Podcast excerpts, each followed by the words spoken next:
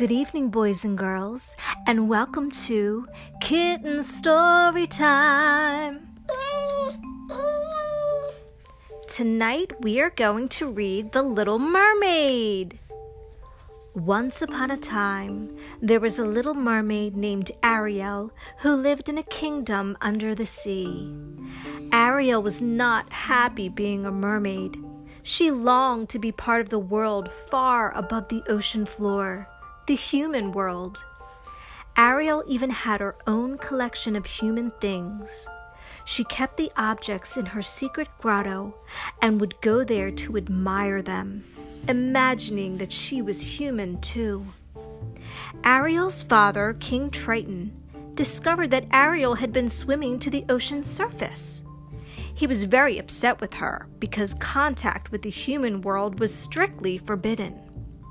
The king put his court composer, Sebastian, in charge of his headstrong daughter. Ariel needs someone to keep her out of trouble, the Sea King explained. And you are just the crab to do it. But Sebastian could not stop the determined little mermaid. One day, while swimming with her friend Flounder, Ariel saw a ship floating on the surface of the water. She swam up to the ship and spied a handsome prince named Eric. Sir Grimsby presented Eric with a statue of himself for a birthday present.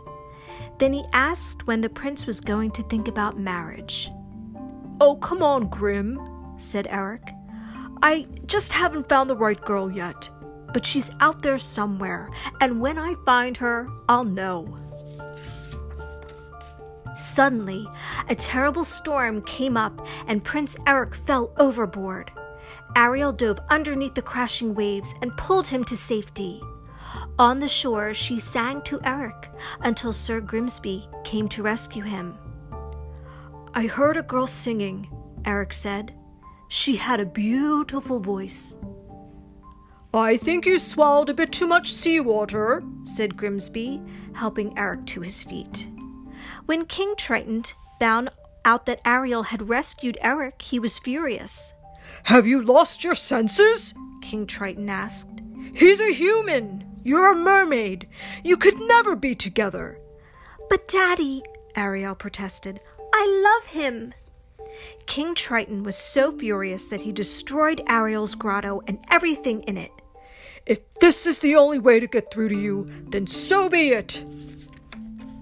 Ariel looked around at what had once been her beautiful grotto and began to cry. Suddenly she heard voices. Poor child, hissed one. Poor sweet child, hissed another. Ariel found herself surrounded by two slimy eels, Flotsam and Jetsam. We represent someone who can help you, said the eels. Ursula can make all your dreams come true. Ariel choked back her tears. The sea witch? she cried. Ariel, Flounder, and Sebastian went to see Ursula, the sea witch. Ursula promised to turn Ariel into a human for three days in exchange for her voice. She explained that in order for Ariel to remain human, the prince would have to kiss her before the sun set on the third day. Or you'll turn back into a mermaid and you belong to me, said Ursula, cackling. Ariel nervously agreed. Sebastian and Flounder watched in horror as Ariel signed a contract with the Sea Witch. The exchange was made, and Ursula captured Ariel's voice in a shell. Then, wiggling and writhing, Ariel's tail transformed to become human legs.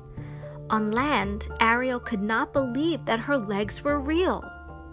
Something's different about you, said her friend Scuttle the seagull. She's got legs, cried Sebastian. She's got to make the prince fall in love with her, added Flounder. All three friends agreed to help the little mermaid. When Prince Eric and his dog Max found Ariel, he didn't recognize her. He only remembered the beautiful voice of the person who had rescued him. You can't speak? he asked Ariel. Oh, then you can't be who I thought you were. But don't worry, I'll help you. The prince took Ariel home to his castle. On the second day of her visit, they toured his kingdom. Sitting in the lagoon together, the moment came when Eric leaned over to kiss Ariel. But before he could kiss her, Flotsam and Jetsam made the boat overturn and they fell into the water. The sea witch had been watching in her crystal ball. That was a close one, said Ursula. Too close. It's time for Ursula to take matters into her own tentacles. Using her black magic, Ursula changed herself into a beautiful maiden. She wore the shell that held Ariel's voice around her neck. As soon as Eric heard the voice, he was hypnotized. He agreed to marry the maiden that very day aboard the royal wedding ship. Ariel was beside herself when she heard the news. Luckily, Scuttle flew overhead and discovered the maiden's secret. She was the sea witch in disguise. Scuttle and Flounder went into action while Sebastian went to get the Sea King. Scuttle brought his friends aboard the ship and tried to stop the wedding. During their struggle, the maiden's necklace shattered. Eric awoke from his trance and Ariel got her voice back. You're too late, cried the sea witch as she watched Ariel turn back into a mermaid. Ursula grabbed her and jumped into the water.